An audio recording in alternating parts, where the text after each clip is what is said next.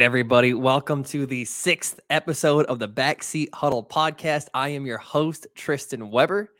This week, I'm going to start my show off with Jimmy G and the San Francisco 49ers. They crushed the Carolina Panthers and Baker Mayfield 37 to 15.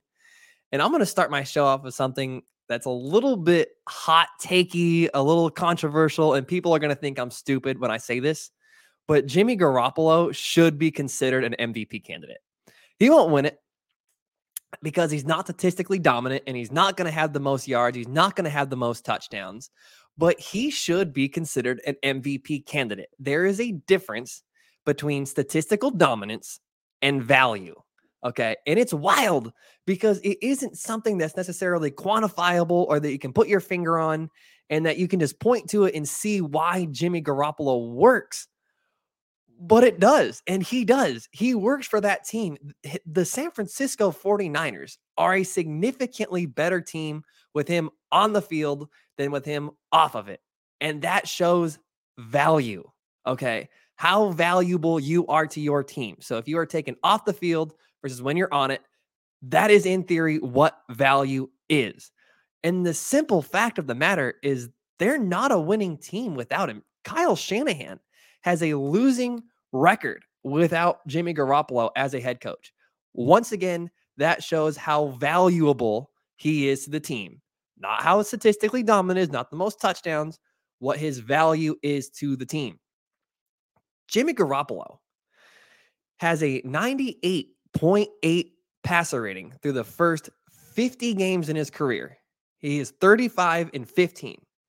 And since the merger, 1970, the only quarterback with 35 wins and a higher quarterback rating is Patrick Mahomes.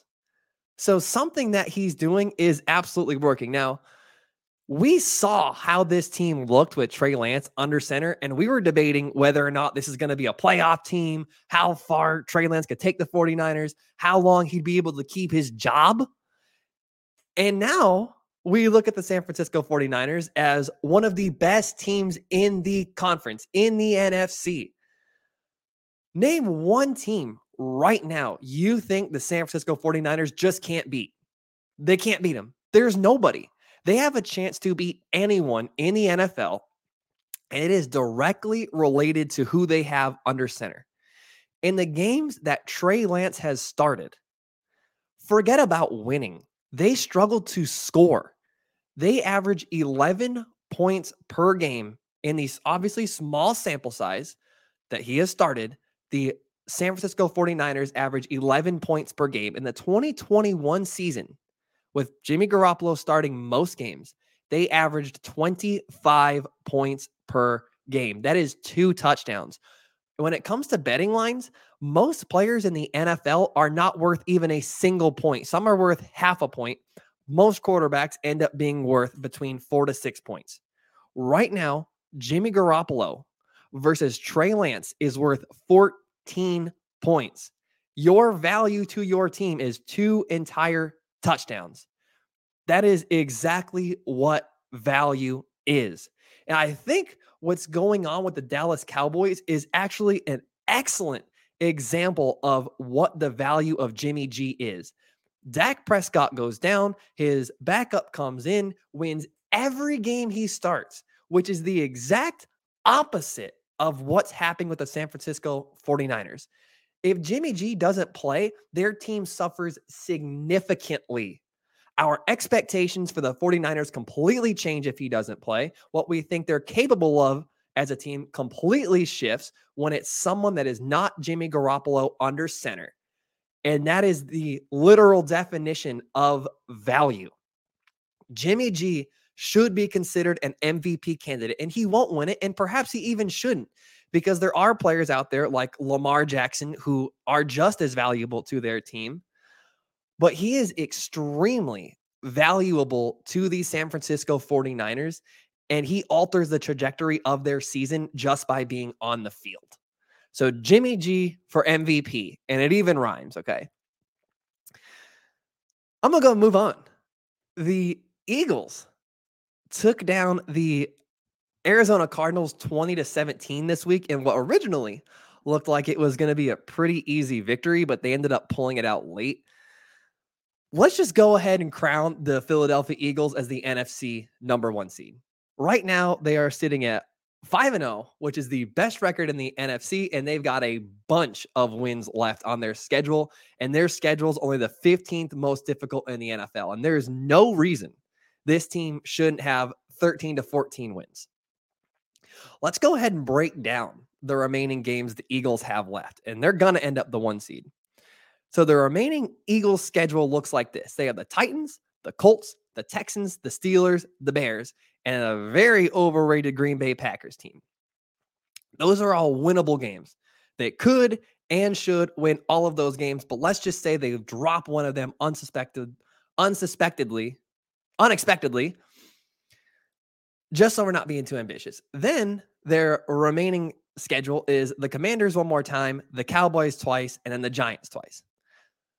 I think it's fair to assume that the Eagles will sweep the Giants. I'm not big on the Giants. I mean, we've seen them win. They kind of have a Tennessee Titans esque quality from a year ago where they're supported by a strong running game and they just find ways to win. But the Philadelphia Eagles are better than the Giants and they should sweep those games. let's just say that they split the series of the Dallas Cowboys because I think that's fair. The Cowboys are a good team let's say it's a division game, you know, weird things happen. Let's just go ahead and say they split those games with the Cowboys. That leaves them with 14 wins. Okay. And that's a reasonable expectation out of the Philadelphia Eagles. Even if they drop an unexpected game or two, they should still be the number one seed in this conference. Who do we anticipate that's going to have more wins than the Eagles this season? Tampa Bay looks really unreliable. Their offense is shockingly shaky. Their run defense is shockingly shaky do you expect the San Francisco 49ers to have more wins? They're injured all over the place, just like they are every single season. Do you expect Dallas to have more wins? I mean, do we really expect the Cooper Rush experiment to keep winning games if Dak Prescott can't come back? And then they only have CeeDee Lamb as one of their outside threats in a weapons league. Who do we expect to have more wins than the Philadelphia Eagles this year? We can go ahead after five weeks. It is fair to go ahead and just pencil them into the NFC's number one seed. Next week against Dallas is actually going to be a really exciting game uh, for Eagles fans and people who like me who are just interested to see them play because it's really exciting to get to see them go against an elite defense like Dallas's. Uh, I think it's going to be really telling about what type of team this Philadelphia Eagles squad is because they've had some breaks go their way. They played in some soggy weather and against some not great teams. And obviously, the soggy weather kind of lends itself to their playing style. Obviously, it's kind of that hard nosed Jalen Hurts running type of thing. What I will say about the Philadelphia Eagles, though, is I'm excited about them. I think they're going to be the number one seed, but I'm not 100% sold on the Philadelphia Eagles as a Super Bowl winning team just due to their lack of experience. That doesn't mean it's not possible for them to win the Super Bowl. They totally could. But last time we saw them in the playoffs, they were down at one point 30 to 0 against Tom Brady and the Buccaneers. I just haven't seen enough out of them, but they've obviously gotten better since then. Jalen Hurts has taken strides. They've added James Bradberry. They've added some really nice pieces on both sides of the ball, and then a very weak NFC team where they are going to be the number one seed. The Philadelphia Eagles absolutely could be representing the NFC in the Super Bowl this year, and the NFC playoffs are going through Philadelphia.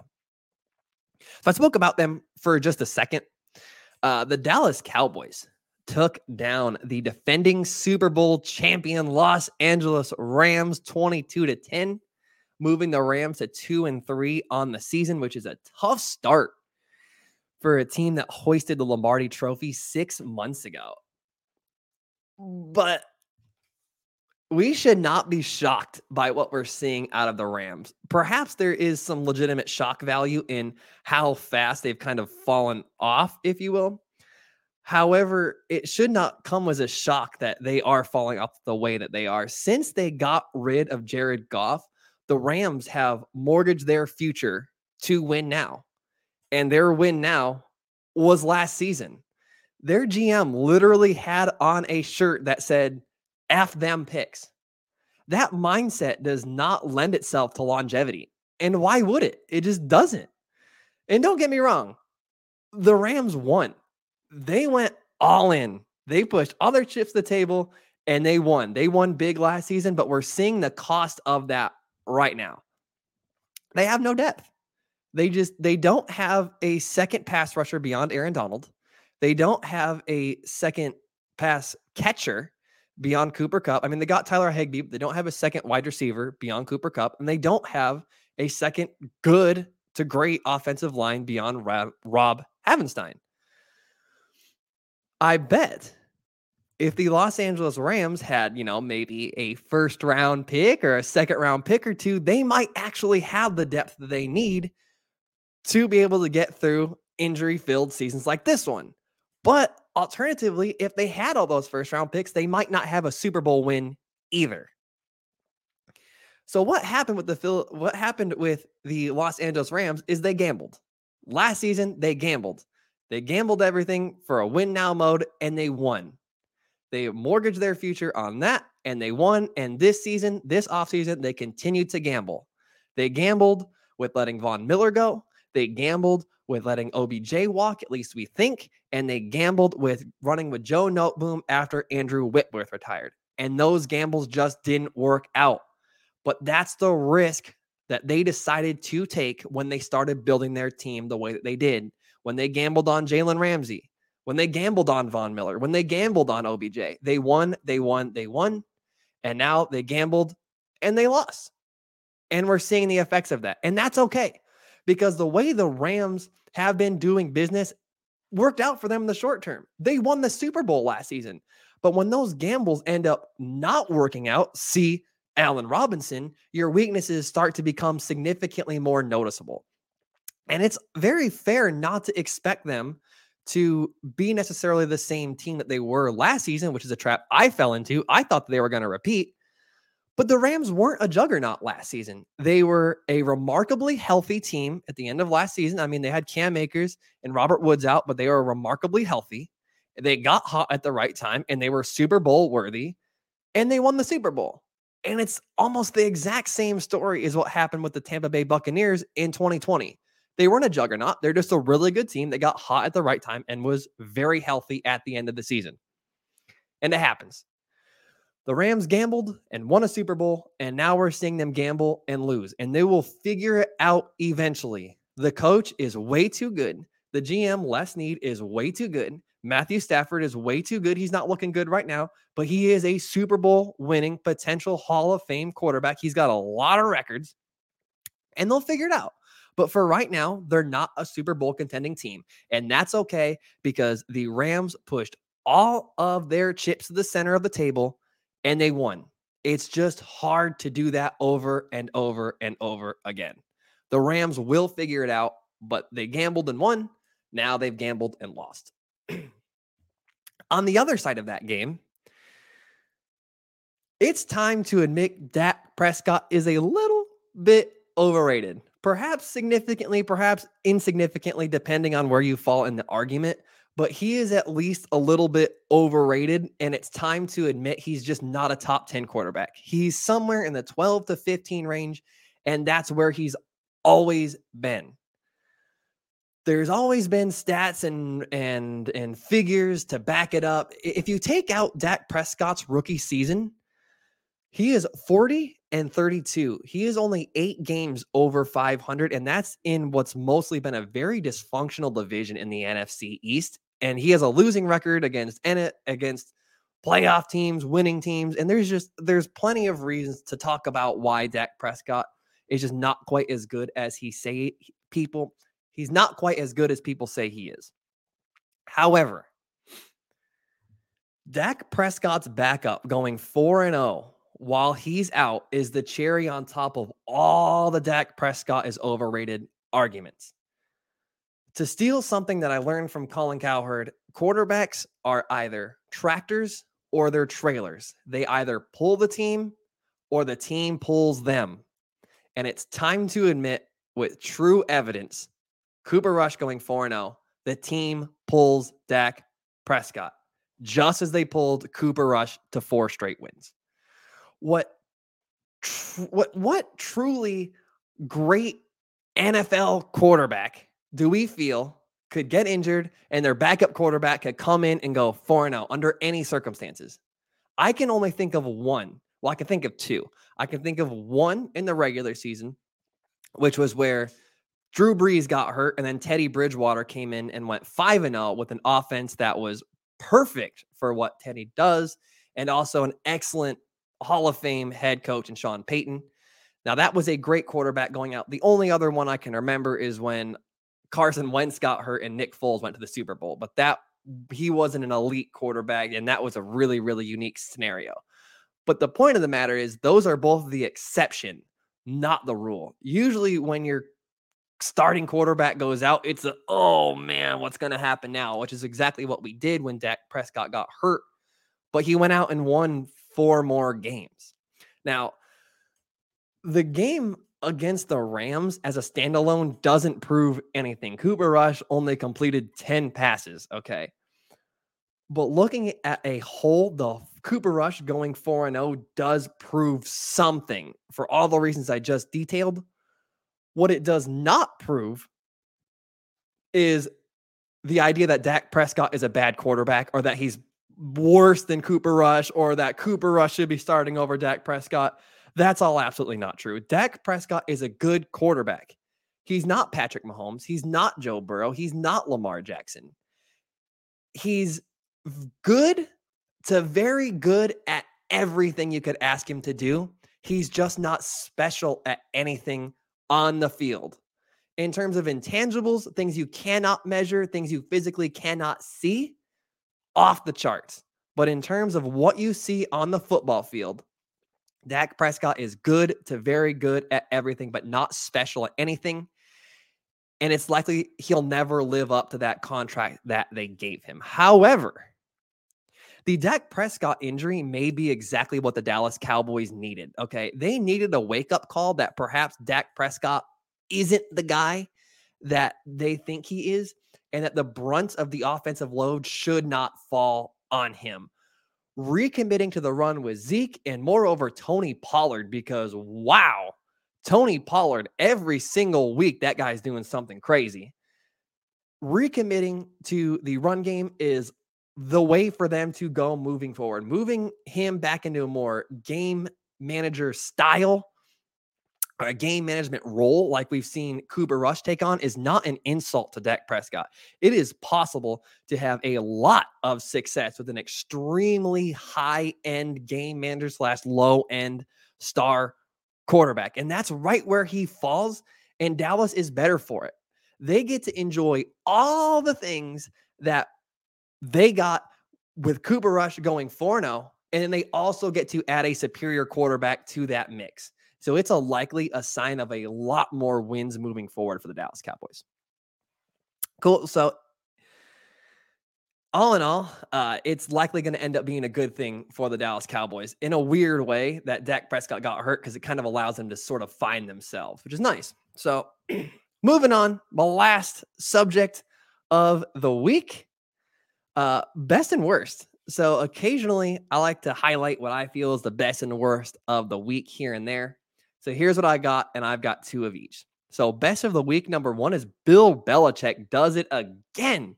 The Lions came into week five with the number one offense in the NFL, averaging 35 points per game and roughly 450 yards per game until they had to go to Gillette Stadium. Jared Goff and the Detroit Lions were shut out and held to only 312 yards of total offense. It is extremely easy to win a game with a seventh round rookie draft pick when the other team scores zero.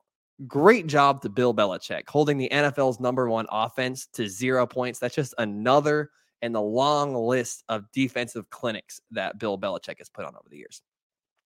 Worst officiating this week was terrible, roughing the passer calls, especially the officiating at the end of the Tampa Bay Atlanta game was some of the worst I've ever seen in my life. I feel like every single week we have another reason to complain about the referees, but this was different. The ticky tack defensive holding call against Atlanta, uh, the really bad non defensive pass interference call against Scotty Miller way down the field, and then the disgustingly bad roughing the passer call against Tom Brady was one of the worst I've ever seen And then almost the exact same thing happened Monday night to Derek Carr, uh, rather against Chris Jones, which was just a regular sack.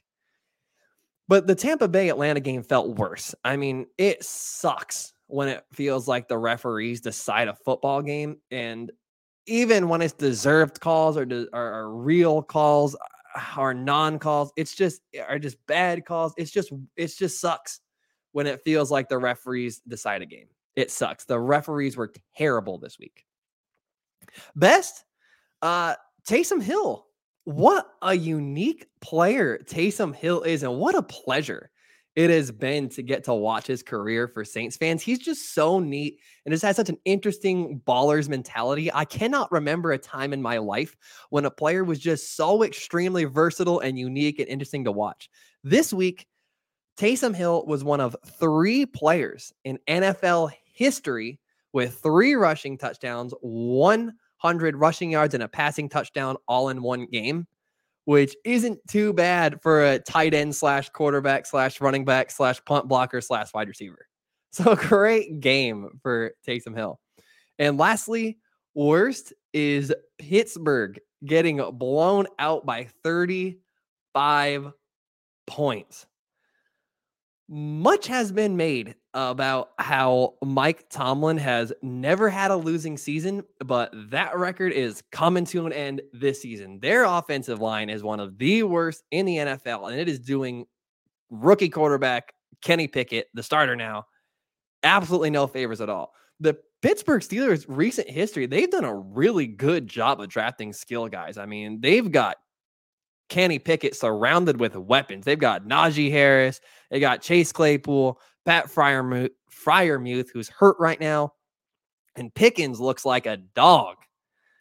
But Kenny Pickett can't get any of those guys the ball without any offensive line support. Like, how is he supposed to get any of those guys the football in their hands? He's clearly not the Joe Burrow, Justin Herbert type of level player where he's just going to be able to overcome the lack of offensive line support. They got to do something to help them out. So that's it. That is my show. Thank you guys so much for tuning in once again. Take care, everybody.